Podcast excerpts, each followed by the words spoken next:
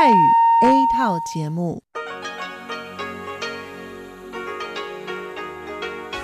ที่นี่สถานีวิทยุเรดิโอไต้หวันอินเตอร์เนชันแนล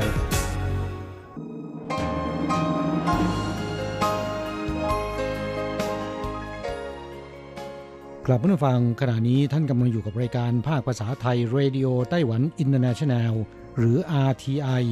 ออกกระจายเสียงจากกรุงไทเปไต้หวันสาธารณรัฐจีน เป็นประจำทุกวันนะครับ นอกจากรับฟังทางเครื่องรับวิทยุได้แล้ว ยังสามารถรับฟังรายการผ่านระบบออนไลน์ได้ที่ thai.rti.org.tw หรือที่ RTI Fanpage นะครับ ขอเชิญติดตามรับฟังรายการของเราได้ตั้งแต่บัดนี้เป็นต้นไป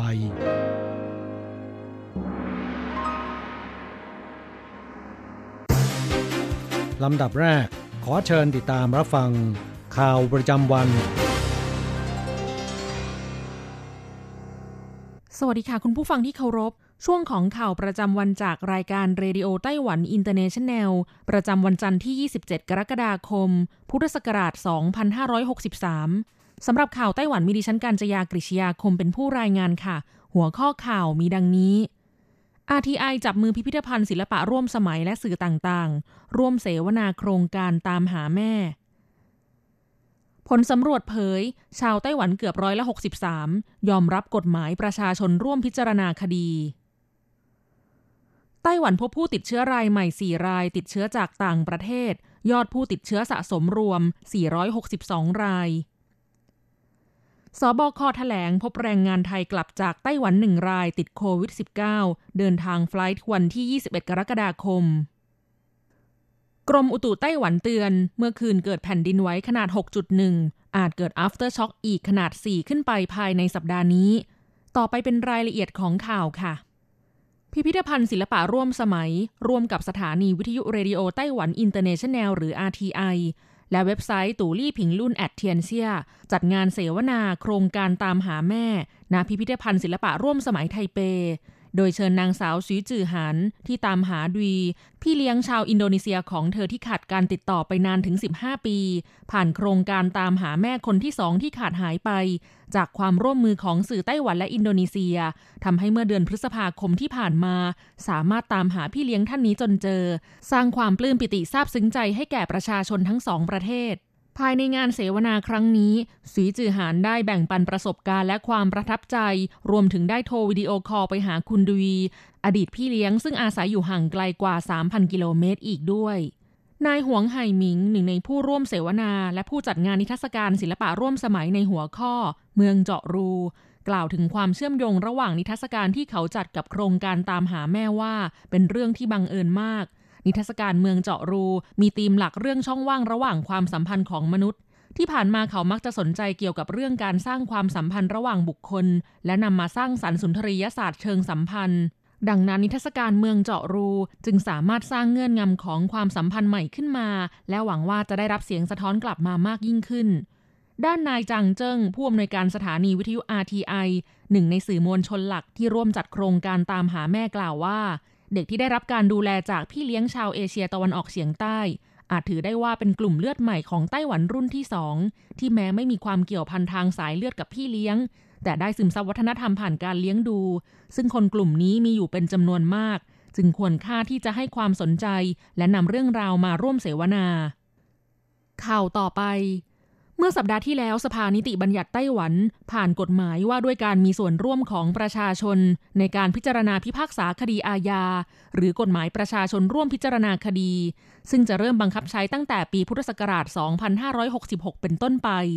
ชาวไต้หวันจะเข้ามามีส่วนร่วมเป็นผู้พิพากษาสมทบในการพิจารณาคดีอาญาที่มีโทษจำคุก 10 ปีขึ้นไป และคดีอุกชะกัน ด้านมูลนิธิประชาธิปไตยไต้หวัน ได้จัดทำผลสำรวจความคิดเห็นของประชาชนต่อกฎหมายฉบับดังกล่าว พบว่าผู้ตอบแบบสอบถามร้อยละ 82 ระบุว่าไม่เข้าใจหรือไม่เคยได้ยินกฎหมายประชาชนร่วมพิจารณาคดี แต่หลังจากอธิบายแล้ว ผู้ตอบแบบสอบถามร้อยละ 62.5 ยอมรับระบบผู้พิพากษาสมทบ ขณะที่ร้อยละ 68.8 ยอมรับระบบลูกขุนตามกฎหมายระบบแองโกอเมริกัน ซึ่งถือเป็นรากฐานของการปฏิรูปกฎหมายไต้หวัน ทั้งนี้การพิจารณาคดีในศาลจะประกอบด้วยผู้พิพากษา 3 คน และผู้พิพากษาสมทบอีก 6 คน เข้าร่วมกันพิจารณาคดี ชาวไต้หวันที่มีอายุ 23 ปีบริบูรณ์ขึ้นไป มีสิทธิ์ที่จะได้รับคัดเลือกให้เป็นผู้พิพากษาสมทบ และได้รับค่าตอบแทน นายจ้างต้องให้เป็นวันหยุด และเพื่อความยุติธรรมจะใช้วิธีสุ่มชื่อจากคอมพิวเตอร์ และไม่สามารถเปิดเผยข้อมูลของผู้พิพากษาสมทบได้ ซึ่งผู้ต้องหาจะถูกลงโทษหรือไม่นั้น ต้องมีเสียงรับรองสองใน3จากผู้พิพากษาร่วมทั้ง 9 คน ส่วนกรณีโทษประหารชีวิตจะต้องได้รับเสียงมากกว่า 2 ใน3ขึ้นไป ข่าวต่อไปนายจวงเหรินเสียง โฆษกศูนย์บัญชาการควบคุมโรคติดต่อไต้หวันถแถลงจำนวนผู้ติดเชื้อไวรัสโคโรนาสายพันธุ์ใหม่ 2019 หรือโรคโควิด -19 ณ วันที่ 27 กรกฎาคม 2563 ไต้หวันพบผู้ติดเชื้อรายใหม่เพิ่ม 4 ราย เป็นการติดเชื้อจากต่างประเทศ ทำให้ยอดผู้ติดเชื้อสะสมขยับขึ้นเป็น 462 ราย แบ่งเป็นติดเชื้อจากต่างประเทศ 371 ราย ติดเชื้อภายในประเทศ 55 ราย นายทหารบนเรือรบติดเชื้อ 36 ราย ยอดผู้เสียชีวิตสะสม 7 รายสำหรับผู้ติดเชื้อรายใหม่ 4 รายเดินทางกลับจากเลโซโท 1 ราย แอฟริกาใต้ 1 ราย และสหรัฐอเมริกา 2 ราย ผู้ป่วยรายที่ 459 เป็นหญิงวัย 20 กว่าปี ไปทำงานที่เลโซโทเมื่อเดือนธันวาคม 2562 เริ่มมีอาการปวดศีรษะเมื่อวันที่ 19 กรกฎาคม ต่อมาวันที่ 21 กรกฎาคม เริ่มมีน้ำมูกไหล คัดจมูก จมูกไม่ได้กลิ่น ไอ เนื่องจากที่เลโซโทขาดแคลนด้านการรักษาพยาบาลจึงไม่ได้ไปพบแพทย์ วันที่ 23 กรกฎาคมเดินทางออกจากสนามบินแอฟริกาใต้ แล้วแวะเปลี่ยนเครื่องที่ดูไบ เดินทางถึงไต้หวันเมื่อวันที่ 25 กรกฎาคม และเข้าแจ้งอาการกับเจ้าหน้าที่ด้วยตนเอง ผู้ป่วยรายที่ 460 และผู้ป่วยรายที่ 461 เป็นแม่ลูกกัน บุตรชายวัย 20 กว่าปี และมารดาวัย 50 กว่าปีพำนักระยะยาวที่แอฟริกาใต้ ก่อนหน้าที่เดินทางออกจากไต้หวันเมื่อเดือนมกราคม 2563 ผู้ป่วยรายที่ 460 เป็นบุตรชายเริ่มมีน้ำมูกไหล ไอ และคัดจมูกเมื่อวันที่ 21 กรกฎาคม ส่วนผู้ป่วยรายที่ 461 เป็นมารดา เริ่มมีน้ำมูกไหลและไอเมื่อวันที่ 22 กรกฎาคม ทั้งคู่เดินทางแวะเปลี่ยนเครื่องที่ดูไบและถึงไต้หวันเมื่อวันที่ 25 กรกฎาคม และเข้าแจ้งอาการกับเจ้าหน้าที่ด้วยตนเอง เมื่อถึงสนามบินไต้หวันผู้ป่วยรายที่ 461 มีไข้สูงถึง 39 องศาเซลเซียส ผู้ป่วยรายที่ 462 เดินทางไปเยี่ยมญาติที่สหรัฐอเมริกาเมื่อเดือนกุมภาพันธ์ 2563 และเดินทางกลับมาไต้หวันเมื่อวันที่ 20 กรกฎาคม โดยไม่มีอาการ เมื่อกลับบ้านกักตัวดูอาการ วันที่ 24 กรกฎาคม เริ่มมีอาการอ่อนเพลียไม่มีแรง จมูกไม่ได้กลิ่น วันที่ 26 กรกฎาคมเกิดอาการหายใจลำบาก ไอ และปวดตามข้อ จึงเข้าโรงพยาบาลเอ็กซเรย์ตรวจอาการปอดอักเสบและตรวจหาเชื้อ ข่าวต่อไป นายแพทย์ทวีสิน วิษณุโยธิน โฆษกศูนย์บริหารสถานการณ์การแพร่ระบาดของโรคติดเชื้อไวรัสโคโรนา 2019 หรือโควิด -19 แถลงสถานการณ์โรคติดเชื้อโควิด -19 ณ วันที่ 27 กรกฎาคม 2563 พบผู้ติดเชื้อรายใหม่ 4 ราย เป็นผู้เดินทางกลับจากต่างประเทศ และเข้าสู่สเตทควอรันทีน ทำให้ยอดผู้ป่วยสะสมขยับขึ้นเป็น 3,295 ราย ผู้ป่วยรักษาหายเพิ่ม 2 ราย ยอดผู้ป่วยรักษาหายแล้วสะสม 3,111 ราย เหลือผู้ป่วยรักษาอยู่ในโรงพยาบาล 126 ราย ยอดผู้เสียชีวิตสะสมคงที่ 58 รายสำหรับผู้ติดเชื้อรายใหม่ 4 ราย ในจำนวนนี้เดินทางกลับจากสหรัฐอเมริกา 3 ราย และกลับจากไต้หวัน 1 ราย ผู้ติดเชื้อที่เดินทางกลับจากไต้หวันเป็นแรงงานไทย เพศชายอายุ 30 ปีทำงานในโรงงานแว่นตานครเถาหยวน ซึ่งมีพนักงานประมาณ 100 กว่าคน ในจำนวนนี้มีแรงงานไทยทำงานอยู่ 30 คน อาศัยอยู่ในหอพักชายห้องละ 4 คน ช่วง 2-3 สัปดาห์ก่อนเดินทางกลับ มีเพื่อนร่วมห้องพักเป็นหวัดมีน้ำมูกไปรักษาที่คลินิกแต่ไม่ได้ตรวจเชื้อ ผู้ติดเชื้อรายนี้เดินทางมาถึงไทยด้วยเที่ยวบิน CI 831ของสายการบิน China Airlines เมื่อวันที่ 21 กรกฎาคมที่ผ่านมา เข้าพัก State Quarantine ที่กรุงเทพ และตรวจหาเชื้อในวันที่ 25 กรกฎาคม ผลตรวจพบเชื้อโควิด -19 และมีอาการถ่ายเหลว ข่าวต่อไปใกล้จะเข้าสู่ช่วงสิ้นเดือนกรกฎาคมแล้ว แต่จนถึงขณะนี้ฝั่งตะวันตกของมหาสมุทรแปซิฟิก ยังไม่มีวี่แววว่าจะเกิดพายุไต้ฝุ่น กรมอุตุนิยมวิทยาไต้หวันระบุว่า จากการเฝ้าสังเกตการจุดที่บ่งชี้ว่ามีโอกาสก่อตัวเป็นพายุไต้ฝุ่นนั้น ยังมีโอกาสเกิดต่ำมาก จนอาจสร้างสถิติใหม่นะตั้งแต่ปีคริสตศักราช 1958 เป็นต้นมา เป็นครั้งแรกที่ไม่มีพายุไต้ฝุ่นในเดือนกรกฎาคม อย่างไรก็ตามด้านรองศาสตราจารย์อูเตอร์หลงผู้เชี่ยวชาญด้านอุตุนิยมวิทยากล่าวว่า ช่วงปลายเดือนกรกฎาคม หรือต้นเดือนสิงหาคม มีโอกาสที่จะเกิดการแปรปรวนของลมในเขตร้อน จึงยังเร็วเกินไปที่จะฟันธงว่าไม่มีพายุไต้ฝุ่น นอกจากนี้เมื่อคืนวันอาทิตย์ที่ 26 กรกฎาคมที่ผ่านมาเวลา 20 นาฬิกา 52 นาทีตามเวลาไต้หวัน เกิดแผ่นดินไหวขนาด 6.1 ตามมาตราริกเตอร์ จุดศูนย์กลางอยู่ที่ทะเลฝั่งตะวันออกของไต้หวัน ระดับความลึก 53 กิโลเมตร จุดที่ได้รับแรงสั่นสะเทือนมากที่สุดอยู่ที่เมืองฮวาเหลียนระดับ 4 นายเฉินกัวชางผู้อำนวยการศูนย์ตรวจวัดและรายงานแผ่นดินไหวกรมอุตุนิยมวิทยาระบุว่า ภายในหนึ่งสัปดาห์นี้ มีความเป็นไปได้ที่จะเกิดแผ่นดินไหว aftershock ขนาด 4 ขึ้นไปตามมาตราริกเตอร์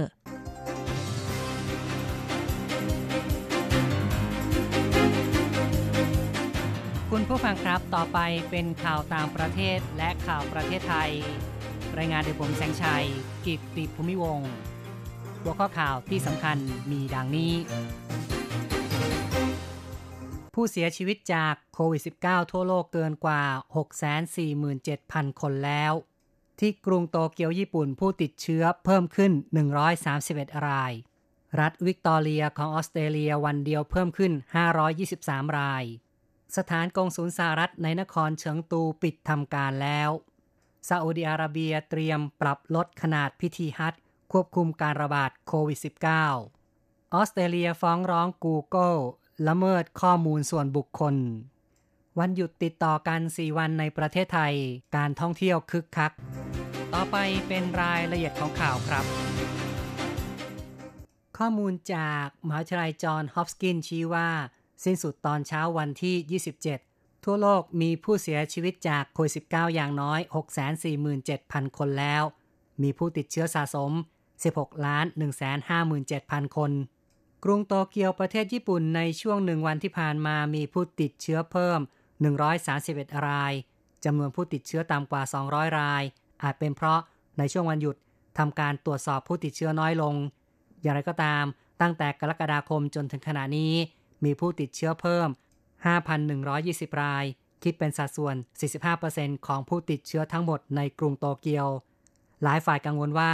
การระบาดโควิด -19 ยังคงลุกลาม ทางการญี่ปุ่นจะประกาศสถานการณ์ฉุกเฉินอีกหรือไม่ รัฐวิกตอเรียของออสเตรเลียพยายามควบคุมการระบาดในระลอกที่ 2 อย่างเต็มกำลัง รัฐวิกตอเรียซึ่งมีประชากรมากเป็นอันดับสองจะดำเนินมาตรการควบคุมโรคเป็นเวลาเกินกว่า 6 สัปดาห์ เพื่อสกัดกั้นการแพร่ระบาดโควิด -19 สำนักข่าวรอยเตอร์รายงานว่าออสเตรเลียดำเนินมาตรการควบคุมอย่างเข้มงวดตั้งแต่เริ่มต้น การระบาดจึงเบาบางกว่า จนถึงขณะนี้มีผู้ติดเชื้อสะสม 15,000 ราย เสียชีวิต 161 รายจำนวนผู้ติดเชื้อโควิด -19 ในลาตินอเมริกาและแคริบเบียนพุ่งสูงกว่า4 3 4 0 0 0 0คนแล้ว นับเป็นครั้งแรกที่ผู้ติดเชื้อทั้งหมดในภูมิภาคนี้มากกว่าในอเมริกาเหนือ ทางนี้สหรัฐยังคงเป็นประเทศที่ได้รับผลกระทบจากโควิด -19 หนักที่สุด มีผู้ติดเชื้อ และผู้เสียชีวิตมากที่สุดในโลก อเมริกามีผู้ติดเชื้อสะสมมากถึง 4,229,000 คน เสียชีวิต 146,000 คน รัฐที่ได้รับผลกระทบหนักเป็นรัฐทางใต้และตะวันตก เช่น แคลิฟอร์เนีย เท็กซัส อลาบามา ฟลอริดา แอฟริกาเป็นอีกภูมิภาคหนึ่งที่น่าเป็นห่วงจำนวนผู้ติดเชื้อโควิด -19 ยืนยันสูงถึง 828,000 คน ศูนย์ควบคุมโรคหรือว่า CDC ของแอฟริกา เปิดเผยว่า ผู้ป่วย 484,000 คน มีผลตรวจเป็นบวก มีอาการดีขึ้นแล้ว ทางนี้เฉพาะในแอฟริกาใต้มีผู้ติดเชื้อโควิด -19 มากถึง 434,000 คน เป็นประเทศที่ติดเชื้อมากที่สุดในแอฟริกา ตามด้วยอียิปต์ไนจีเรียแอลจีเรีย และโมร็อกโกข้าต่อไปครับ ในตอนเช้าวันที่ 27 กรกฎาคม สถานีโทรทัศน์ CCTV ของจีนแผ่นใหญ่ เผยแพร่ภาพธงชาติของสหรัฐ ถูกลดลงจากเสา ที่สถานกงสุลของสหรัฐ ในนครเฉิงตู ทางการของจีนยืนยันว่ากงสุลสหรัฐในเฉิงตูปิดลงแล้วตั้งแต่เวลา 9 นาฬิกาของวันที่ 27 เจ้าหน้าที่ของจีนได้เข้ายึดครองสถานกงสุลของสหรัฐ ทั้งนี้ในวันที่ 26 ชาวนครเฉิงตู ออกไปถ่ายภาพ และโบกธงชาติจีน หลังไหลอยู่หน้าสถานกงสุลของสหรัฐตำรวจพยายามสกัดกั้นเพื่อไม่ให้เกิดเหตุบานปลาย ความตึงเครียดระหว่างจีนกับสหรัฐเกี่ยวกับการค้า และประเด็นการแพร่ระบาดโควิด -19 ทวีความรุนแรง เมื่อสหรัฐสั่งปิดสถานกงศูนย์จีนในฮิลสตัน เท็กซัส โดยกล่าวหาว่า เป็นศูนย์กลางจรกรรมข้อมูล และขโมยทรัพย์สินทางปัญญา จีนจึงตอบโต้ด้วยการสั่งปิดสถานกองศูนย์สหรัฐในเฉิงตู ข้อต่อไปนะครับซาอุดิอาระเบียกำลังจะเป็นเจ้าภาพจัดพิธีฮัจประจำปีในวันพุธ ซึ่งเตรียมที่จะลดขนาดเพื่อสกัดกั้นการแพร่ระบาดโควิด -19 นับเป็นครั้งแรกที่ซาอุดิอาระเบียดำเนินมาตรการ ห้ามนักแสวงบุญหลายล้านคน ไม่ให้เข้าร่วมพิธีศักดิ์สิทธิ์ดังกล่าวจำนวนผู้เข้าร่วมพิธีลดเหลือ 10,000 คน ขณะที่ ปีที่แล้วมีผู้เข้าร่วมพิธีมากถึง2ล้าน5แสนคน สื่อต่างชาติไม่ได้รับอนุญาตให้เข้าร่วมพิธีในปีนี้ ทั้งที่ปกติเป็นงานใหญ่ประจำปีของสื่อทั่วโลก ทางการดำเนินมาตรการเข้มงวดเพื่อป้องกันการแพร่ระบาดของเชื้อโรคซาอุดิอาระเบียมีผู้ติดเชื้อโควิด -19 เกินกว่า 260,000 คนแล้ว ทางด้านอิรักจะประกาศเคอร์ฟิวในช่วงวันหยุดอีดีอัตฮา หน่วยงานสาธารณสุขอิรักตัดสินใจใช้มาตรการห้ามประชาชน ออกนอกเคหสถาน หรือประกาศเคอร์ฟิวในช่วงวันหยุดอีดีอัตฮาที่กำลังจะมาถึง เริ่มตั้งแต่ 30 กรกฎาคมถึง 9 สิงหาคม ช่วงดังกล่าว รวมทั้งวันหยุดอีดีอัตฮาด้วย คณะกรรมการจะหารือเกี่ยวกับการประกาศเคอร์ฟิวอีกครั้งหลังวันหยุด ทางนี้ผู้ติดเชื้อโควิด -19 ในช่วง 24 ชั่วโมงที่ผ่านมามีจำนวนเพิ่มขึ้น 2,459 คน ผู้ติดเชื้อสะสม เท่ากับ 110,032 คนแล้วข้อต่อไปครับ UN ระบุว่าประชาชนกว่า 60 คนเสียชีวิตจากเหตุการณ์รุนแรงในเมืองดาร์ฟูร์ของสุดานสหประชาชาติหรือว่า UN ชี้ว่าประชาชนกว่า 60 คน เสียชีวิตอีก 60 คนได้รับบาดเจ็บ ในเหตุการณ์รุนแรงครั้งใหม่ที่เกิดขึ้นในเขตเวสต์ดาร์ฟูร์ จากการที่กลุ่มชายติดอาวุธประมาณ 500 คน โจมตีเมืองมาสเตรี ทางเหนือของเมืองเบดา ในดาร์ฟูร์ ช่วงบ่ายของวันเสาร์ที่ผ่านมา มีเป้าหมายสมาชิกชุมชนมาซาลิดมีการปล้นสะดมและจุดไฟเผาบ้านเรือน รวมทั้งตลาดในท้องถิ่น ชาวท้องถิ่นประมาณ 500 คนได้ออกมาชุมนุมเรียกร้อง ให้เจ้าหน้าที่ของทางการ ป้องกันพวกเขาให้พ้นจากอันตรายข้อต่อไปครับ ออสเตรเลียฟ้องร้อง Google ละเมิดข้อมูลส่วนบุคคล คณะกรรมการการแข่งขันและคุ้มครองผู้บริโภคฟ้องร้อง Alphabet บริษัทลูกของ Google ในฐานขยายการใช้ข้อมูลส่วนบุคคลเพื่อการโฆษณา เข้าข่ายชี้นำผู้บริโภคในทางมิชอบ คณะกรรมการคุ้มครองผู้บริโภคระบุว่า Google ไม่ได้รับอนุญาตอย่างชัดแจ้งหรือไม่มีการแจ้งต่อผู้บริโภค ในการกระทำอย่างหนึ่งเมื่อปี 2016 ซึ่งเป็นการเชื่อมโยงข้อมูลบัญชีบุคคลของ Google ใช้ในกิจกรรมบนอินเทอร์เน็ตนอกเหนือเครือข่ายของ Google ทางนี้นะครับ ทางฝ่ายของ Google ยังไม่มีการออกมาแถลงชี้แจง ข้อกล่าวหา ต่อไปติดตามข่าวจากประเทศไทย ช่วงวันหยุดติดต่อกัน 4 วันในประเทศไทยการท่องเที่ยวมีความคึกคัก จังหวัดสุราษฎร์ธานี ต้อนรับนักท่องเที่ยวอำนวยความสะดวก นายวิชวุทย์ จินโต ผู้ว่าราชการจังหวัดสุราษฎร์ธานีกล่าวว่า ยินดีต้อนรับผู้เดินทางและนักท่องเที่ยว แต่ขอความร่วมมือระมัดระวังการใช้รถใช้ถนน ร่วมกันป้องกันอุบัติเหตุ ส่วนบรรยากาศที่วนอุทยานภูเขาไฟกระดงตำบลเสม็ดอำเภอเมือง จังหวัดบุรีรัมย์มีนักท่องเที่ยวชาวไทยหลายจังหวัด เดินทางไปเที่ยวสะพานแขวน ชมความสวยงามของปากปล่องภูเขาไฟที่มอดดับสนิทแล้วนับแสนปี ชมวิวทิวทัศน์ มีผู้คนมาท่องเที่ยวมาก หลังจากเงียบสงบผ่านมาหลายเดือน ที่ชมบุรีมีผู้คนแห่ไปท่องเที่ยวช่วงหยุดชดเชย เทศกาลสงกรานต์ในวันที่ 27 กรกฎาคม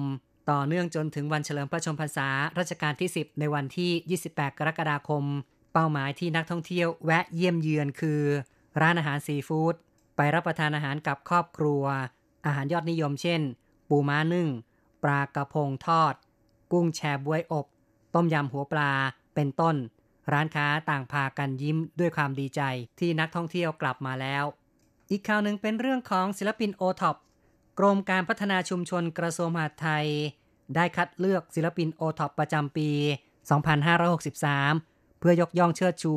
เผยแพร่ประชาสัมพันธ์ การดำเนินงานศิลปินโอท็อปปีนี้มีผู้ได้รับการคัดเลือก 28 คนจาก 18 จังหวัด แบ่งเป็นประเภทผ้า เครื่องแต่งกายจำนวน 15 คน ของใช้ของที่ระลึกจำนวน 13 คน การคัดเลือกลงคะแนนโดยดูจากข้อมูลที่กรรมการการกรองคัดเลือกไว้ทั้งหมด 80 คน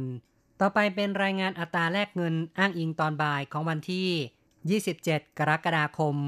โอนเงิน 10,000 บาทใช้ 9,540 เหรียญไต้หวัน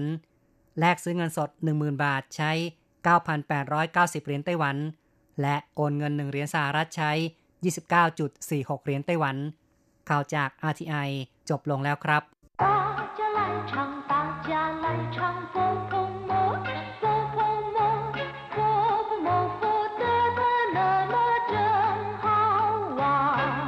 สวัสดีครับเพื่อนผู้ฟัง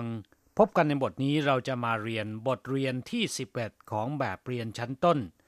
บทที่ 11หนีใจจั่ว什么 คุณกำลังทำอะไรอยู่ ในบทนี้เราจะมาเรียนรู้คำสนทนาที่เกี่ยวกับการถามไถ่คนอื่นว่า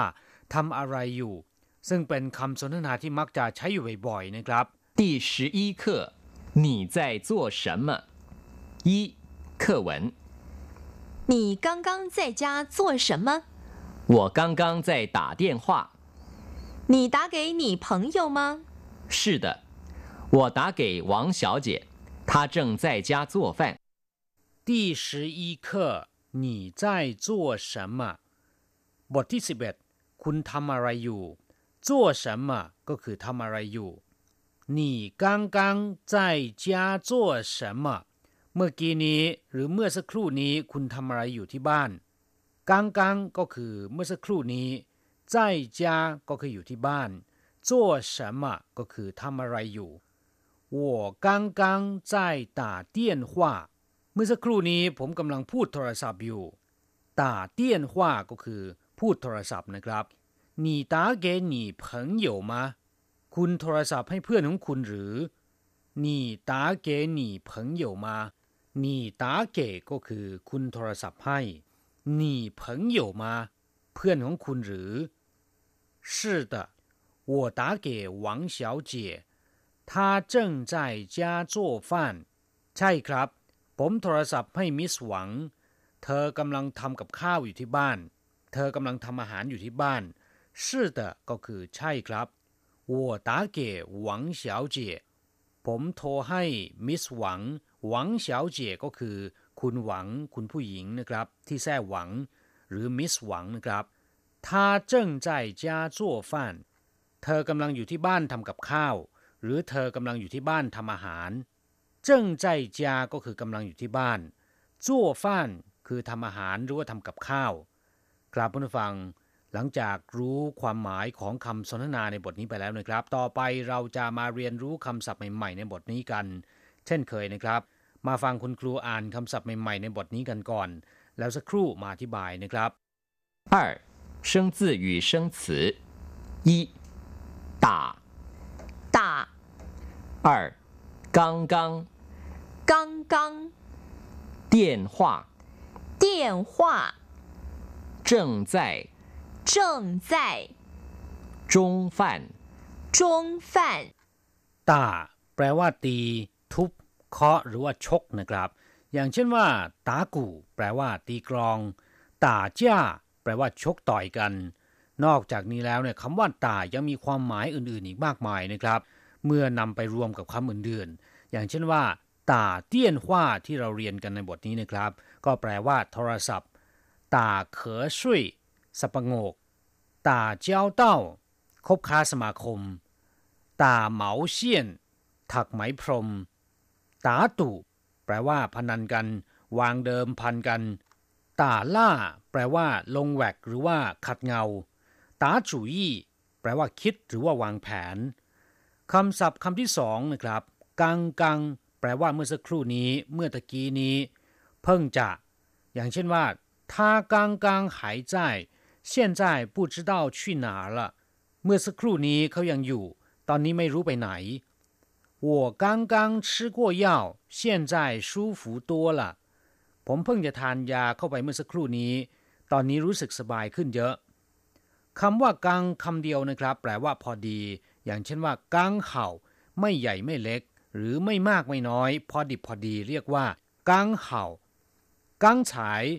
แปลว่าเมื่อสักครู่นี้ เมื่อตะกี้นี้ มีความหมายเช่นเดียวกับกังกัง และใช้แทนกันได้นะครับ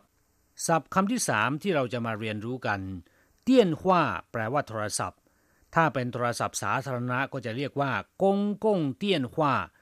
คำว่ากงกงก็แปลว่า ของส่วนรวมหรือว่าสาธารณะ ฉังถูเตียนว่าแปลว่า โทรศัพท์ทางไกลชื่อนเนว่ก็คือโทรศัพท์ภายในเมืองกัวจี้เ话แปลว่า โทรศัพท์ข้ามประเทศนะครับเถาปี้เ话โทรศัพท์แบบหยอดเหรียญชาขาเ话โทรศัพท์แบบใช้การ์ดหรือว่าแบบใช้เสียบบัตรโทรศัพท์สิงต้งเ话แปลว่าโทรศัพท์มือถือ หรือบางครั้ง จะเรียกว่าเฉาถีเตี้ยนหว่าก็ได้เช่นกันนะครับ มีความหมายอย่างเดียวกันคำว่าเตี้ยนเพียงคำเดียวเนี่ยแปลว่าไฟฟ้านะครับ ในภาษาจีนเครื่องใช้ไฟฟ้าทุกชนิด ส่วนใหญ่จะมีคำว่าเตี้ยนนำหน้าอยู่นะครับ เมื่อเพื่อนผู้ฟังเห็นศัพท์ในภาษาจีนมีคำว่าเตี้ยนนำหน้าอยู่ ก็ขอให้เข้าใจได้เลยว่า จะต้องเป็นเครื่องใช้ไฟฟ้าอะไรสักอย่างหนึ่งเป็นแน่นะครับ อย่างเช่นว่า เตี้ยนชื่อจีแปลว่าทีวี เตี้ยนจื่อ อิเล็กทรอนิกส์เตี้ยนปิงเซียงตู้เย็น電池 แบตเตอรี่ ถ้าเป็นถ่านไฟฉายเรียกว่า 乾電池 電報 ก็คือโทรเลข 手電筒 หรือ 電筒 ก็คือกระบอกไฟฉาย 電台 สถานีวิทยุกระจายเสียง 電影 ภาพยนตร์ 電鍋 หม้อหุงข้าวหรือว่าหม้อหุงต้มไฟฟ้า 電腦 ก็คือเครื่องคอมพิวเตอร์ ส่วนคำว่าขว้าแปลว่าคำพูดหรือภาษา อย่างเช่นว่าชัวขว้าแปลว่าพูดจาจงกัวขว้าภาษาจีนไทยกัวขว้าภาษาไทย เมื่อนำคำว่าเตี้ยนกับขว้ามารวมกันก็เป็นโทรศัพท์นะครับคำศัพท์อีกคำหนึ่ง เจิ้งใจคำคำนี้เป็นศัพท์วิเศษ ใช้แสดงการกระทำที่กำลังดำเนินการอยู่ มีความหมายว่ากำลัง อย่างเช่นว่า我们正在上课พวกเรากำลังเรียนหนังสือ他们正在工作พวกเขากำลังทำงาน我正在看电视ผมกำลังดูทีวีศัพท์คำสุดท้ายที่เราจะมาเรียนรู้กันจงฟันแปลว่าอาหารมื้อเที่ยงศัพท์คำนี้นะครับ ความจริงแล้วน่าจะเป็นจั่วฟันมากกว่าที่จะเป็นจุงฟันนะครับจั่วฟันแปลว่าทำอาหาร จั่วแปลว่าทำอย่างเช่นว่าจั่วกงเคอทำการบ้านจั่ว什么ทำอะไรจั่วชื่อทำงานจั่วกงก็แปลว่าทำงานเช่นกันนะครับจั่วเหรินการทำตัว การปฏิบัติตัวจั่วเคอเป็นแขกจั่วป้านเป็นเพื่อน ส่วนคำว่าฟ้านแปลว่าข้าว อย่างเช่นชื่อฟ้านแปลว่าทานข้าวปายฟัน แปลว่าข้าวเปล่าหมี่ฟันข้าวสวยชีฟันข้าวต้ม ครับเมื่อรู้จักคำศัพท์ใหม่ๆ ในบทนี้ผ่านไปแล้ว ต่อไปเราจะไปทำแบบฝึกหัดนะครับ ขอให้พลิกไปที่หน้า 49 และอ่านตามคุณครูนะครับ三代换练习你刚刚去哪儿？我去朋友家你朋友在做什么？他正在吃中饭你刚刚去哪儿 เมื่อสักครู่นี้เมื่อตะกี้นี้คุณไปไหน去哪儿ก็คือไปไหน我去朋友家ผมไปบ้านเพื่อน朋友ก็คือเพื่อน家ก็คือบ้าน朋友家ก็คือบ้านของเพื่อน你朋友在做什么เพื่อนของคุณทำอะไรอยู่做什么ทำอะไรอยู่他正在吃中饭เขากำลังรับประทานอาหารกลางวัน หรือเขากำลังทานอาหารมื้อเที่ยงชื่อจงฟ้านก็คือทานอาหารมื้อเที่ยง หรือรับประทานอาหารกลางวันกลับมาฟังคำสนทนาในบทนี้หวังว่าจะเป็นประโยชน์ต่อท่านในการพูดภาษาจีนในการที่จะไปสนทนากับคนจีนนะครับ แต่ท่านต้องนำคำพูดเหล่านี้ไปหัดพูดบ่อยๆ จึงจะเกิดประโยชน์ ครับเราจะกลับมาพบกันใหม่ในบทเรียนถัดไป สวัสดีครับ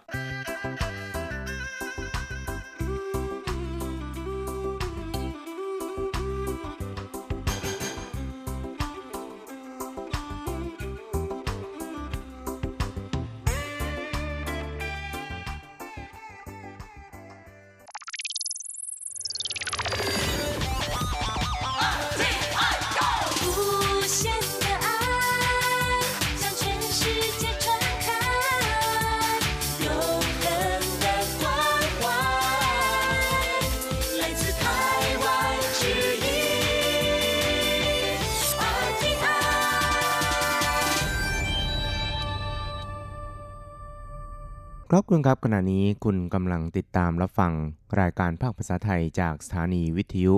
RTI ซึ่งส่งกระจายเสียงจากกรุงไทเป ประเทศสาธารณรัฐจีนอยู่นะครับและต่อไปนั้นก็ขอเชิญคุณผู้ฟังติดตามรับฟังรายการกระแสประชาธิปไตย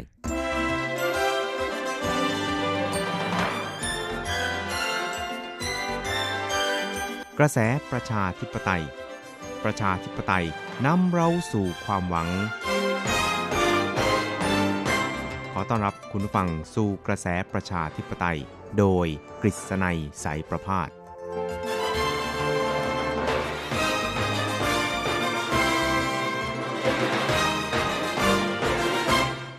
สวัสดีครับคุณผู้ฟังที่รักและเคารพทุกท่านครับ ผมกฤษณัยสารพาดก็กลับมาพบกับคุณผู้ฟังอีกครั้งหนึ่งครับ ในช่วงเวลาของกระแสประชาธิปไตยนะครับ ซึ่งก็จะพบกับคุณผู้ฟังเป็นประจำทุกสัปดาห์ครับ ในค่ำวันจันทร์แล้วก็เช้าวันอังคาร 3 ครั้งด้วยกันนะครับ ทางคลื่นการส่งกระจายเสียงของ RTI ของเราครับ นอกจากจะรับฟังกัน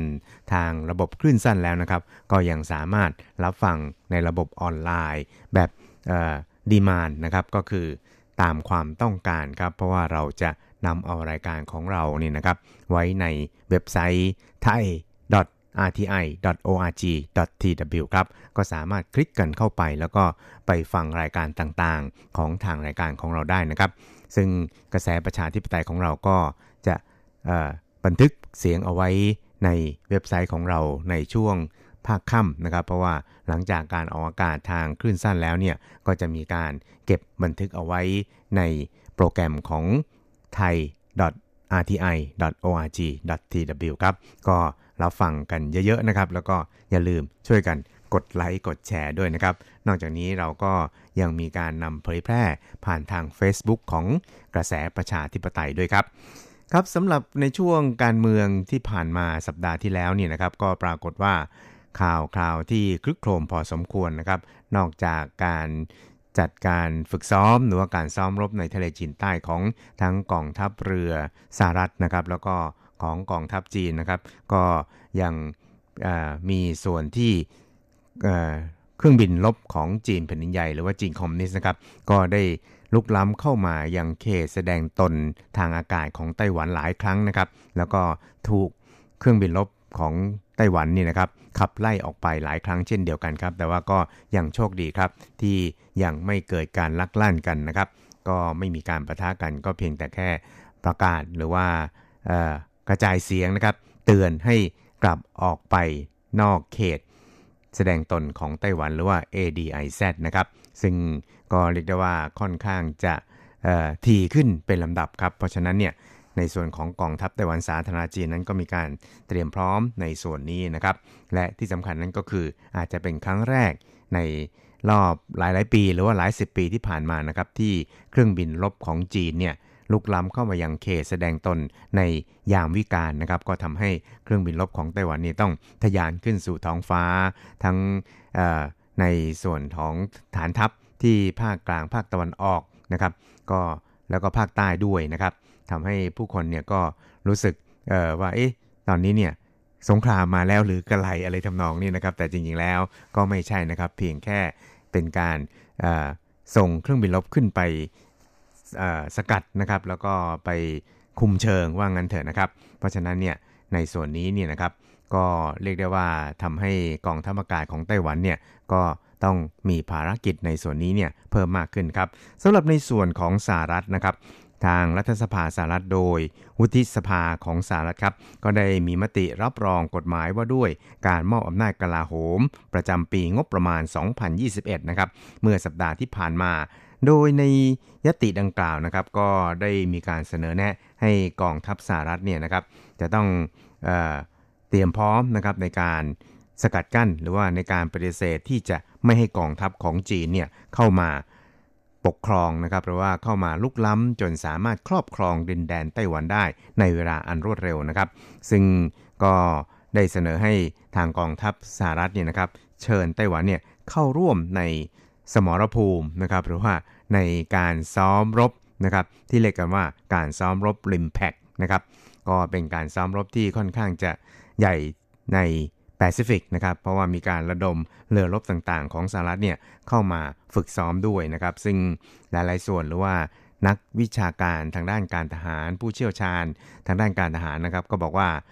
การซ้อมรบ RIMPAC ของกองทัพสหรัฐร่วมกับพันธมิตรต่างๆ ในแปซิฟิกเนี่ยนะครับ ก็เปรียบเสมือนกับการเตรียมพร้อมนะครับ เพื่อรับมือกับสถานการณ์ที่อาจจะเกิดขึ้นได้ อย่างเช่นเดียวกับ กรณีของเกาะเพิร์ลฮาร์เบอร์นะครับในสมัยสงครามโลกครั้งที่ 2 ที่ถูกกองทัพของญี่ปุ่นเนี่ยนะครับแอบแอบเข้าไปโจมตีถึงเพิร์ลฮาร์เบอร์ในฮาวายนะครับเพราะฉะนั้นเนี่ยก็ถือว่าเป็นการซ้อมรบที่มีเป้าหมายพอสมควรเลยทีเดียวนะครับ ซึ่งการผ่านยติดังกล่าวนี่นะครับ ทางทำเนียบประธานาธิบดีของไต้หวันสาธารณจีนนั้น ก็ได้แสดงความขอบคุณนะครับ แล้วก็ได้ ระบุนะครับบอกว่าการออกกฎหมายของวุฒิสภาของสหรัฐในคราวนี้เนี่ยนะครับ ก็เรียกได้ว่าต้องการที่จะปกป้องนะครับ แล้วก็ดูแลความปลอดภัยในภาคพื้นนี้นะครับ แล้วก็ทางส่วนของไต้หวันสาธารณจีนนั้นก็ระบุครับบอกว่าเพื่อปกป้องความมั่นคงปลอดภัยของประเทศชาติ แล้วก็สร้างความมั่นคงนะครับให้เกิดเสรีภาพตลอดไปจนถึงสันติภาพ ของไต้หวันในภูมิภาคนี้นะครับไต้หวันนั้นก็จะดำเนินการพัฒนาระบบนะครับทางด้านกองทัพของไต้หวันเนี่ยให้มีความสมบูรณ์แบบมากยิ่งขึ้น แล้วก็เสริมสมรรถนะในการสู้รบให้มีคุณภาพมากยิ่งขึ้นนะครับ ประกอบกับในช่วงนี้นะครับทางรัฐบาลเนี่ยก็จะดำเนินการพยายามพัฒนาให้ภูมิภาคนี้นะครับเต็มไปด้วยความปลอดภัยนะครับ แล้วก็เพื่อความผาสุก ของประเทศชาติด้วยครับ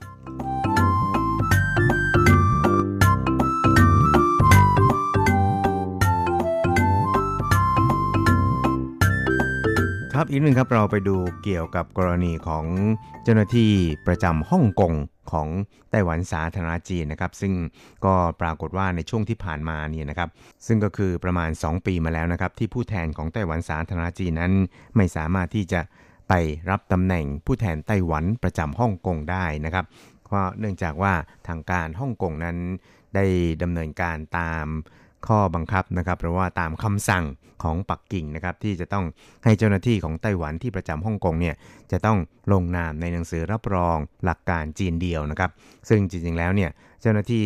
ที่ส่งไปประจำต่างประเทศเนี่ยจะดำเนินการลงนามใน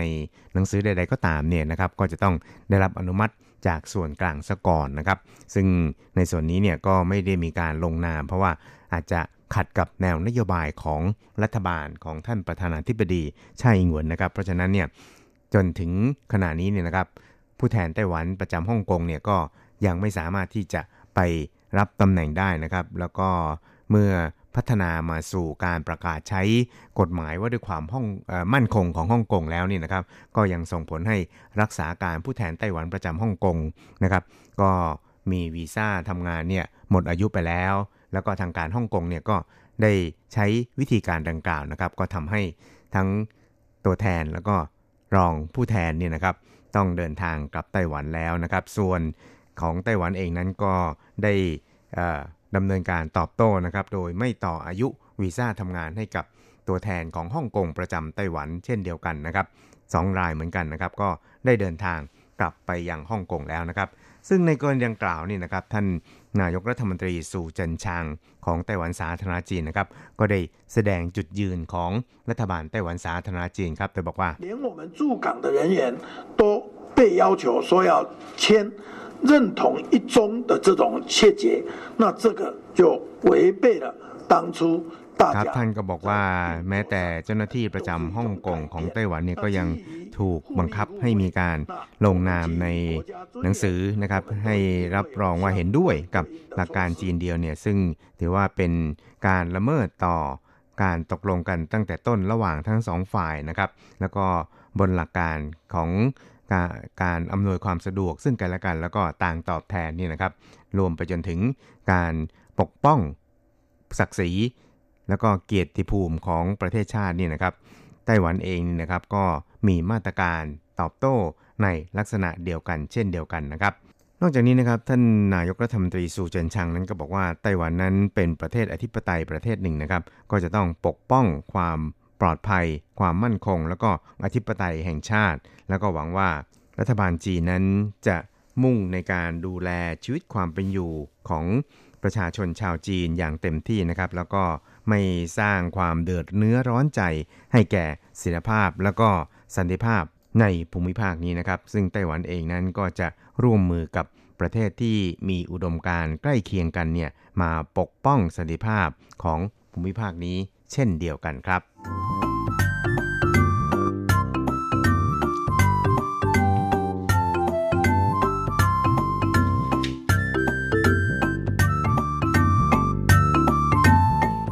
ครับอีกเรื่องหนึ่งครับก็อาจจะเป็นข่าวดีสำหรับเพื่อนคนไทยที่อยากจะมาท่องเที่ยวไต้หวันนะครับ แต่ว่าอย่าเพิ่งดีใจจนออออกนอกหน้านอกตาเกินไปนะครับ เพราะว่าข่าวนี้นั้นก็อาจจะทำให้เกิดความสับสนนะครับ เพราะว่าเป็นข่าวเกี่ยวกับการต่ออายุหรือว่าการขยายระยะเวลาการทดลองวีซ่าฟรีวีซ่าท่องเที่ยวให้กับนักท่องเที่ยวจากประเทศไทยนะครับ และนอกจากนักท่องเที่ยวจากประเทศไทยแล้วเนี่ยก็ยังมีนักท่องเที่ยวจากบรูไนแล้วก็ฟิลิปปินส์รวมทั้งรัสเซียด้วยนะครับ เพราะว่ามาตรการนี้เนี่ยนะครับเดิมเนี่ยก็จะหมดอายุลงในวันที่ 31 กรกฎาคมที่จะถึงนี้นะครับ แล้วก็ เมื่อหมดอายุลงแล้วเนี่ยนะครับหากว่าไม่มีการต่ออายุเนี่ยต่อไปเนี่ยก็อาจจะต้องมาพิจารณากันใหม่นะครับ ซึ่งอาจจะยุ่งยากพอสมควรครับเพราะฉะนั้นเนี่ยทางกระทรวงการต่างประเทศเนี่ยก็ใช้โอกาสที่ใกล้จะหมดอายุนี้นะครับต่ออายุการให้ฟรีวีซ่าแก่นักท่องเที่ยวไทยบรูไนฟิลิปปินส์แล้วก็รัสเซียไปอีก 1 ปี ไปจนถึงวันที่ 31 กรกฎาคมปีหน้านะครับก็คือตั้งแต่ 1 สิงหาคมศกนี้เป็นต้นไปไปจนถึง 31 กรกฎาคมปีหน้านะครับ ก็อย่างว่านะครับในแถลงข่าวของกระทรวงต่างประเทศไต้หวันนะครับ ก็ได้ย้ำนะครับว่า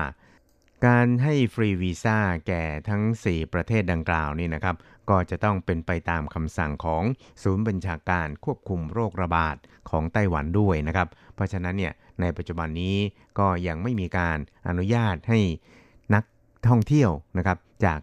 ทุกๆ ประเทศเนี่ยเดินทางเข้ามาไต้หวันนะครับ เนื่องจากว่าสถานการณ์การระบาดของโควิด -19 ทั่วโลกเนี่ยก็ยังคงไม่ได้หายไปนะครับหรือว่ายังไม่มีวัคซีนที่จะสามารถใช้ป้องกันได้นะครับ ประกอบกับในช่วงนี้เนี่ยในไต้หวันนั้นก็พบผู้ติดเชื้อชาวไต้หวันนะครับที่เดินทางมาจากต่างประเทศเนี่ยออย่างต่อเนื่องนะครับ ก็อาจจะเรียกได้ว่าวันหนึ่งรายสองรายอะไรทำนองนี้นะครับ เพราะฉะนั้นเนี่ยสถานการณ์การระบาดของโควิด -19 ทั่วโลกนั้นยังคงคุกรุ่นอยู่นะครับแล้วทำให้ทางศูนย์เนี่ยนะครับ ก็ยังไม่สามารถที่จะเปิดรับนักท่องเที่ยวจากต่างชาติได้นะครับ เพราะว่า หากเปิดให้นักท่องเที่ยวเข้ามาไต้หวันแล้วเนี่ยนะครับแล้วก็มีมาตรการกักตัว 14 วันเนี่ยก็รับรองได้นะครับว่าไม่มีนักท่องเที่ยวคนไหน อยากจะมาเที่ยวแน่นอนเลยทีเดียวนะครับ และอย่างหนึ่งนั้นก็อาจจะทำให้การรับมือกับสถานการณ์ของโควิด -19 ของไต้หวันเองนี่นะครับได้รับผลกระทบกระเทือนไปด้วยนะครับ เพราะฉะนั้นเนี่ยนักท่องเที่ยวต่างชาติรวมทั้งนักท่องเที่ยวไทยเนี่ยจะมาไต้หวันได้เนี่ยก็คิดว่าน่าจะ ต้องร้องเพลงรอรอรอรอไปก่อนนะครับ ก็ไม่รู้ว่าจะรอกันไปถึงเมื่อไหร่ กว่าจะมีข่าวดีให้นักท่องเที่ยวไทยเนี่ยมาเที่ยวไต้หวันได้นะครับ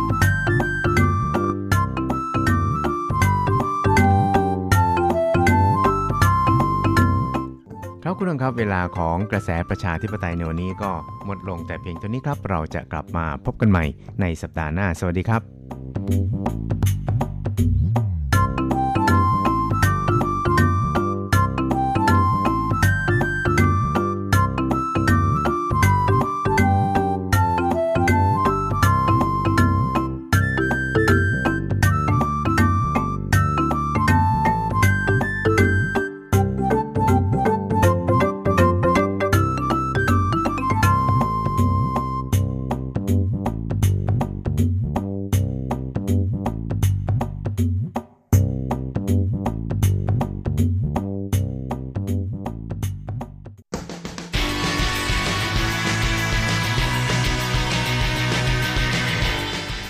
ปัจจุบัน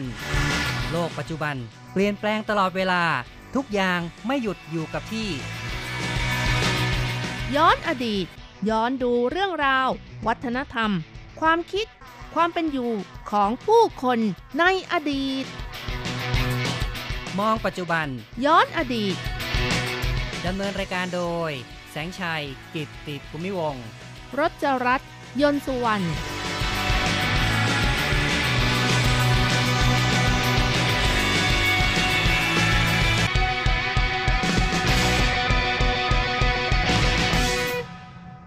คุณผู้ฟังครับ พบกันอีกแล้วในมองปัจจุบันย้อนอดีตนะครับ ในวันนี้เราจะมองเรื่องราวของ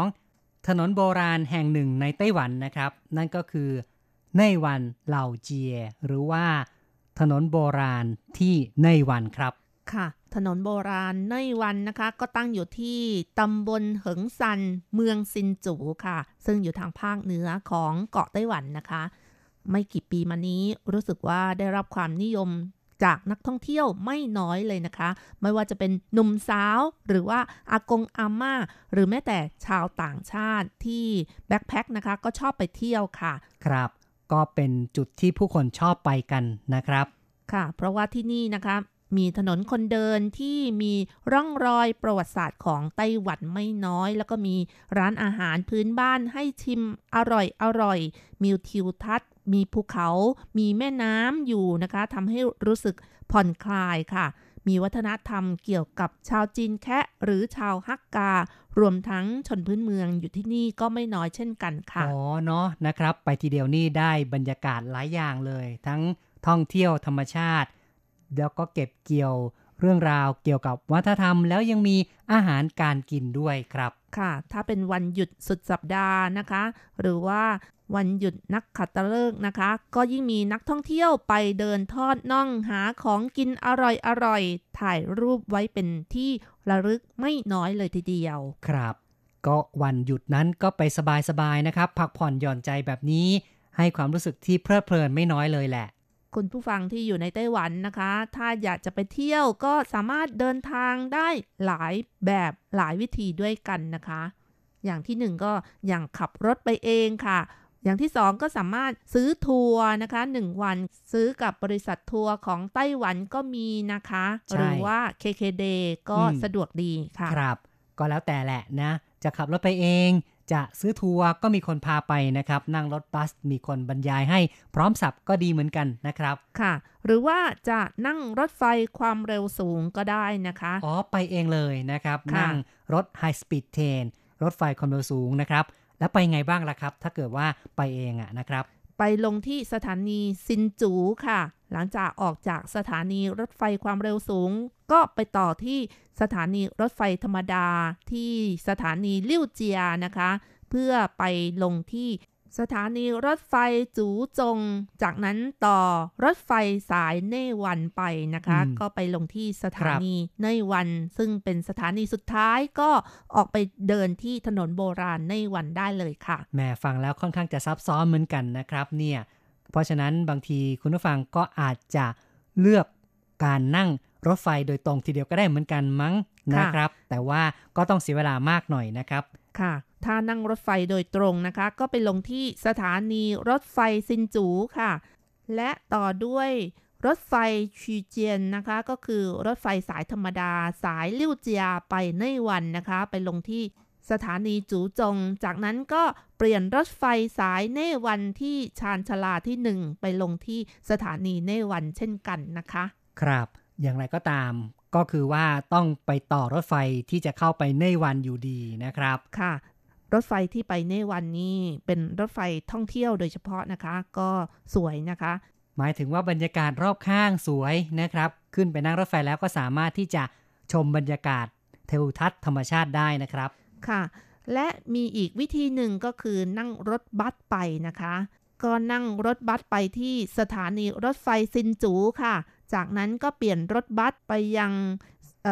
สถานีจูตงนะคะ ซึ่งที่นี่ก็จะมีรถบัสไปที่เนยวันอีกทีหนึ่งค่ะ ก็เป็นการนั่งรถบัสทั้งหมดนะครับ โดยที่ไม่ได้มีการนั่งรถไฟ เพราะฉะนั้นก็คงจะได้บรรยากาศอีกแบบหนึ่ง แต่เมื่อไปถึงในวันแล้วก็ไปเดินที่ถนนโบราณ แน่นอนค่ะ เมื่อมาถึงที่ถนนโบราณในวันแล้วก็จะเจออาหารต่างๆ โดยเฉพาะอาหารที่เกี่ยวกับชาวฮักกา หรือว่าชาวจีนแคะนะคะ แล้วก็ยังมีอาหารประจำถิ่นขายกันไม่น้อยค่ะ มีรสชาติอร่อย ถ้าไม่ได้ลิ้มลองก็อาจจะบอกว่ายังมาไม่ถึงในวันค่ะ เพราะฉะนั้นก็เตรียมท้องกันไปด้วยเนาะนะครับ ไปลองลิ้มกันว่าอาหารที่นั่นเป็นอย่างไร ซึ่งอาหารที่ไม่ควรพลาดและมีชื่อเสียงมากที่สุดของที่นี่ก็คือ บ้าจังที่ห่อจากใบขิงป่า หรือที่คนไทยรู้จักว่าใบมหาหงส์นั่นเองค่ะ ภาษาจีนเรียกว่า เยเจียงฮวาอืมก็เป็นพันไม้ครับพวกเดียวกับพวกขิงพวกข่าหรือว่าขมิ้นนั่นเองค่ะแน่คิดว่าคงจะมีรสชาติหอมที่เป็นเอกลักษณ์นะครับ ใช่ค่ะ ซึ่งไม่เพียงแต่ขายในช่วงเทศกาลบ้าจังนะคะ ขายตลอดปีค่ะ ครับ ก็เรียกว่าไปเมื่อไหร่ก็สามารถไปทดลองกันดูได้ค่ะ เพราะที่นี่นะคะก็มีการปลูกเหยดเจียงฮวา ก็มากพอสมควรนะคะ มันจะขึ้นตามชายป่าใกล้ลำธารแล้วก็เติบโตดีนะคะ ก็สามารถเอามาห่อบ้าจังได้มีความหอมค่ะ อืมนะครับ ขนมบ้าจ่างนี่ก็ถือว่าเป็นสิ่งที่ชาวจีนหรือว่าแม้แต่ในชาวไต้หวันก็ชอบรับประทาน และ ปัจจุบันนั้นก็มีการพัฒนาไปหลากหลายรูปแบบ แต่ว่าที่ในวันนี้ก็สามารถรับประทานที่ห่อจากใบเหยียเจียงฮวานี้ คิดว่าน่าสนใจดีนะครับค่ะแล้วก็มีความหอมของใบขิงป่าหรือว่าเยเจียงฮวาด้วยนะคะ มีทั้งแบบไส้หมูและไส้เจค่ะ และบนถนนโบราณในวันก็ยังมีร้านขายบ้าจังด้วยกันอยู่หลายร้านด้วยกันนะคะ อืม เรียกว่าเลือกกันได้เลย ไม่ได้ผูกขาดเนาะค่ะนะครับ ไม่รู้ว่าร้านไหนอร่อยนะคะ ก็ดูเอานะคะว่าร้านไหนได้รับรางวัลหรือว่ามีคนมีชื่อเสียงอย่างเช่น ดาราต่างๆนะคะ ไปถ่ายภาพที่กินบ้าจังอืมนะคะ ก็ถือว่าร้านอร่อยแน่ใช่ค่ะมีคนดังๆ ไปช่วยรับประกันคุณภาพนะครับ เห็นภาพถ่ายของ ดาวดัง ดาราดังนี่ก็น่าจะเห็นก็น่าจะเชื่อถือได้ว่าอร่อย เอาเป็นว่าเลือกเอาก็แล้วกันนะคะว่า ถูกใจร้านไหนเจ้าไหน มีทั้งหลัวมามา ต้าเซินผัวเผิงเหล่าซือเป็นต้นนะคะโอ้โหเนาะแหมแล้วก็ยกตัวอย่างให้เลยนะครับ ก็บ้าจังนะคะ ลูกหนึ่งประมาณ 35-40 เหรียญไต้หวัน ลูกขนาดย่อมๆค่ะ ไม่ใหญ่มาก หรือซื้อเป็นช่อ ช่อหนึ่งก็มี 10 ลูกนะคะครับหากคนที่สนใจก็สามารถสั่งซื้อทางออนไลอืน์มได้อีกด้วยครับค่ะแหมคุณรจระบอกเป็นช่อเลยล่ะก็น่าจะคือแบบว่าเป็นพวงเนาะป็พวงใช่นะครัค่ะบพวงหนึ่งมี 10 ลูกนะคะใช่ครับแล้วก็ยังมีบ้าจังที่ห่อด้วยใบไผ่ซึ่งเป็นแบบดั้งเดิมหรือว่าที่คนนิยมห่อกันก็มีเช่นกันนะคะ แล้วแต่คนต้องการว่าจะซื้อแบบไหนค่ะ ครับก็แล้วแต่เลยนะครับ จะแบบดั้งเดิมหรือว่าแบบที่ห่อด้วยต้นเอ่อด้วยใบขิงป่าก็ได้เหมือนกันครับเขาบอกว่าใบขิงป่านี่เป็นพืชที่กลัวยาฆ่าแมลงมากเลยนะคะ หากถูกยาฆ่าแมลงก็จะตาย เพราะฉะนั้นกินขนมบ้าจังที่ห่อด้วยใบขิงป่า ก็ไม่ต้องกลัวว่ามียาฆ่าแมลงตกค้าง รับรองว่าปลอดภัยแน่นอนเลยค่ะ ครับ ก็คือจะต้องปลูกแบบธรรมชาตินะครับ ไม่สามารถที่จะฉีดยาเข้าไปนะครับ ถ้าฉีดยาแล้วใบขิงป่าก็จะไม่งอกไม่โตนะครับค่ะ นอกจากบ้าจังแล้วนะคะ ก็ยังมีซาลาเปาอีกนะคะ ก็คือไช่เปาของคนจีนแคะหรือว่าชาวฮักกาอยู่เหมือนกันนะคะ อืมครับ ซาลาเปาเนาะนะครับ ค่ะซาลาเปาที่นี่ก็แปลกกว่าที่อื่นนะคะ ใช้แป้งข้าวเหนียวและแป้งข้าวเจ้าผสมกันกินแล้วรู้สึกหนึบหนึบๆภาษาจีนเรียกว่าคิวคิวอะไรประมาณอย่างนั้นนะคะ ครับ คือไม่ได้เป็นซาลาเปาแบบที่เป็นลูกฟูๆเพราะว่าซาลาเปาทั่วไปนั้นเขาจะใช้แป้งสาลี แต่ว่าซาลาเปาของที่นี่เนี่ยจะเป็นลักษณะที่มีแป้งข้าวผสมนะครับ ค่ะแล้วร้านซาลาเปาที่มีชื่อเสียงก็อย่างเช่นต้าเซินผัวนะคะ ก็มีตั้ง 5 สีด้วยค่ะ มีทั้งซาลาเปาสีขาว สีม่วง สีเขียว สีแดง สีดำนะคะอืมสารพัดเลยนะครับ เพราะฉะนั้นก็ดูแล้วรู้สึกว่าน่าสนใจนะ คงจะสะดุดตา เพราะว่ามีสารพัดสีครับ ซึ่งสารพัดสีเหล่านี้ก็ทำมาจากสารธรรมชาติอย่างเช่น สีแดงก็เป็นยีสต์ที่คนจีนเรียกว่าหงจีนะคะ หรือว่าถ้าเป็นเอ่อสีม่วงนะคะ ก็ทำมาจาก มันซันเหย้าค่ะ อ๋อเนาะเขาก็พยายามใช้ของธรรมชาติไม่ได้ใช้สีวิทยาศาสตร์ เพราะฉะนั้นก็ไว้ใจได้นะครับ ค่ะ ถ้าเป็นสีเขียวก็ใช้สมุนไพรไอ้เฉาหรือว่าหญ้าไอ้นั่นเองนะคะ ซึ่งมีความหอมค่ะ ครับ ก็พยายามใช้ของที่เป็นธรรมชาติแบบนี้ ก็ทำให้คนเนี่ยไม่ต้องกังวลนะครับในเรื่องของสารพิษต่างๆ ครับ นอกจากอาหารชาวจีนแคะ บาจัง แล้วก็ซาลาเปาแล้วก็ยังมีเหลยฉาหรือว่าชาเหลยของชาวจีนแคะอีกด้วยค่ะอืมคงต้องอธิบายเพิ่มล่ะเป็นยังไงเอ่ยครับ ชาเหลยนะคะ ก็เป็นชาบดค่ะ เป็นชาเขียว เป็นชาพื้นเมืองของชาวฮักกาค่ะ มีส่วนผสมสำหรับบำรุงสุขภาพได้อย่างดีนะคะ ชาวฮักกาจะรับประทานเหลยเช้าตั้งแต่เด็กจนโตค่ะ มีส่วนผสมมากมาย มีชาเขียว มีถั่ว มีเต้าหู้นำมาผสม ทั้งหมดเนี่ยมาบดแล้วก็ใส่น้ำผสมลงไปนะคะ รสชาติหวานนิดๆ หอมชาเขียวหน่อยๆ แล้วก็มีความเข้มข้นนะคะครับถือเป็นอาหารที่มีประโยชน์กับร่างกายค่ะ อ๋อเนาะนะครับ ก็คือเป็นชาเขียวที่มาบดมาตำให้ละเอียดนะครับ แล้วก็ใส่ธัญพืชต่างๆ เข้าไปด้วย ค่ะ มีใส่งาอะไรพวกนี้เข้าไปด้วยนะคะ เป็นอาหารของชาวจีนแคะ ซึ่งไม่ว่าจะเป็นถนนโบราณในวัน หรือว่าที่เมืองซินจูเหมียวลี่เถาหยวนนะคะ สถานที่ท่องเที่ยวก็จะมีขายเครื่องดื่มชาเหลยอยู่เช่นกันค่ะ เพราะฉะนั้นมีโอกาสก็ไปลองทดลองชิมกันได้ครับ ค่ะ ปัจจุบันนะคะ ถ้าใครไปที่ถนนโบราณในวันก็ยังคงเห็นร่องรอยของสิ่งปลูกสร้างอาคารบ้านเรือนที่ยังคงอดีตไว้บ้างอยู่นะคะ แต่ก็มีไม่มากค่ะ ก็คือว่ายังเห็นสิ่งปลูกสร้างร่องรอยที่เหลือมาจากอดีตนะครับ ค่ะมีร้านอาหารเก่าแก่ที่เคยเป็นโรงภาพยนตร์นะคะ เวลาที่ลูกค้าเข้าไปรับประทานก็สามารถดูภาพยนตร์เก่าๆฉายให้ดูแบบตลอดเลยนะคะ รับประทานอาหารไปก็เหมือนกับว่าย้อนยุคอดีตไปด้วยนะคะ ใช่ได้ย้อนยุคเหมือนกับไปอยู่ในยุคสมัยโบราณค่ะ ร้านอาหารนี้นะคะก็เป็นร้านอาหารของชาวฮักกาเหมือนกันค่ะ เป็นโรงภาพยนตร์เก่าแก่ที่สร้างด้วยไม้อายุ 70 ปีแล้วค่ะ ข้างในก็ยังประดับตกแต่งของเก่าๆ มีทั้งของอาหาร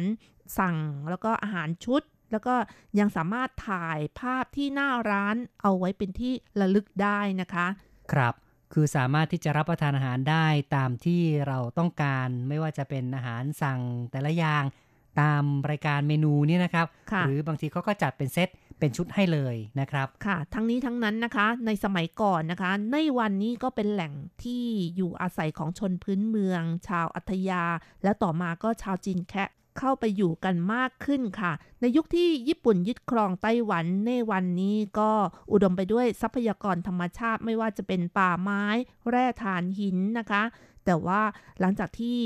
คนญี่ปุ่นนะคะ เข้าไปบุกเบิกธุรกิจป่าไม้แล้ว ต่อมาญี่ปุ่นออกจากไต้หวันแล้วนะคะ ก็ทำให้ที่นี่ซบเซาลง เหลือแต่ร่องรอยต่างๆนะคะ ในสมัยก่อนเนี่ยที่นี่ก็เจริญรุ่งเรืองมีทั้งธุรกิจบันเทิง โรงแรม โรงภาพยนตร์ต่างๆนะคะ พอซบเซาลงแรงงานก็ย้ายออกจากหมู่บ้านไปจนปี 1995 นะคะ รัฐบาลท้องถิ่นเมืองซินจูก็เริ่มพัฒนาเนยวันให้กลายเป็นสถานที่ท่องเที่ยวค่ะ ครับ ก็จากอดีตนั้นในยุคที่ญี่ปุ่นปกครองอยู่เข้าไปบุกเบิกเพื่อทำป่าไม้ ก็เลยทำให้ธุรกิจต่างๆ คึกคัก แต่หลังจากนั้นเมื่อญี่ปุ่นออกไปจากไต้หวันแล้ว ก็ซบเซาลงและปัจจุบันนี้ ก็เป็นแหล่งท่องเที่ยวที่มีการส่งเสริม ให้คนไปดูสภาพถนนโบราณนะครับ ก็นับว่าเป็นแหล่งท่องเที่ยวที่น่าสนใจอีกแห่งหนึ่ง หากใครมีโอกาสก็ไปชมกันได้ครับ เอาละครับ การพูดคุยในรายการมองปัจจุบันย้อนอดีตในวันนี้ เห็นทีต้องขอยุติลงก่อน อย่าลืมกลับมาพบกันใหม่ในครั้งต่อไป สวัสดีครับ สวัสดีค่ะ